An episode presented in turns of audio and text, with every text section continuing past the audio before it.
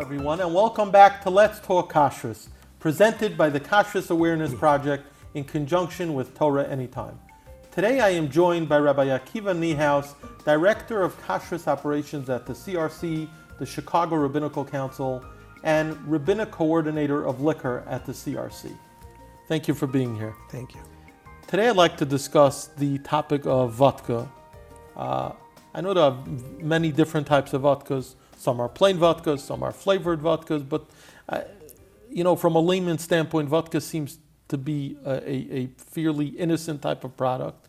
Um, we don't hear much kashrus concerns, you know, many kashrus concerns surrounding vodka. Is that is that an accurate observation? It should be, like you said, it's a very simple product. It's just grain or whatever it is, which is um, which is fermented and distilled. It should not be a problem. However, like you said, if it's flavored, that needs hashgacha. Anything any flavored beverage needs hashgacha because Mm-hmm. there's questions about the flavoring. And there are many vodkas that have hashgachas. There are right? plenty on our CRC liquor Right. list, for example. We have many, many such examples. But And unlike uh, just uh, unlike certain whiskeys we spoke about, bourbon, Scotch, Irish whiskey, which are made in certain places or in certain ways, vodka could be made anywhere in the world. vodka Right? can be made anywhere in the world, and it's not aged. That's that age. So therefore, you don't have the issue of sherry. How long is the is the fermentation process typically? it could take for- a few weeks, and then few weeks and- and you got a product made and you're good to go. Exactly. Mm-hmm. Um, so, are there any kashrus concerns with vodka? And the answer is, well, you got to look at the base ingredient. What's it made from?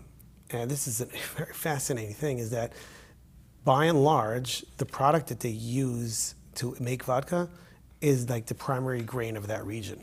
In Mm-hmm. America, they have an abundance of corn. So most vodka in America Most is made out of is- corn. Correct. And therefore, you could assume if a a standard unflavored vodka that it comes from corn.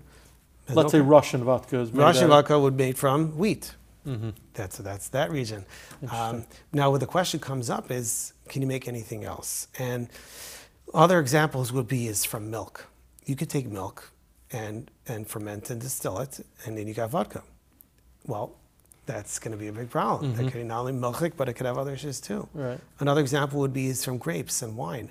Um, you know, for example, it's been rumored that in the, the French region that they're going to use. That's what they have in abundance is they have grapes and wine. Mm-hmm. If something a batch goes off and they can't market it as wine, that's use they- vodka. Correct. So now you have a stam yeinam issue. Exactly. So you have to know the base ingredient for your vodka.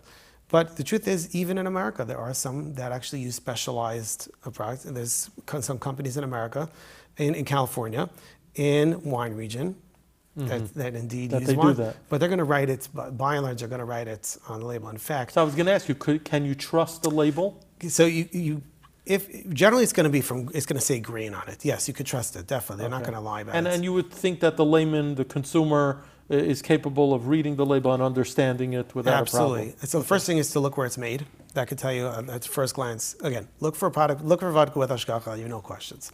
If it doesn't have hashgacha, look at the country of origin. In America, it's probably grain. And then look at.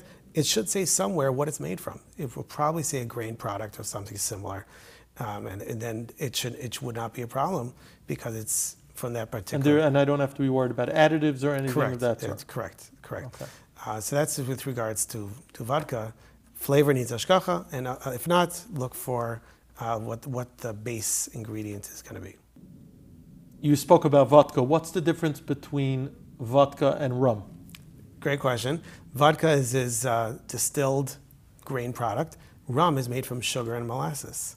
So the same. It's the, just look at the base ingredient. Sugar and molasses present almost no kashrus concerns, and therefore, if you're going to have a rum, it'll be it should be fine. And the only issue would come up if it's an aged rum. Then you mm-hmm. have a question of sherry casks and what's it aged in. Okay. But other than that, it will be the same base material, and therefore it should not be a problem. Okay, thank you so much.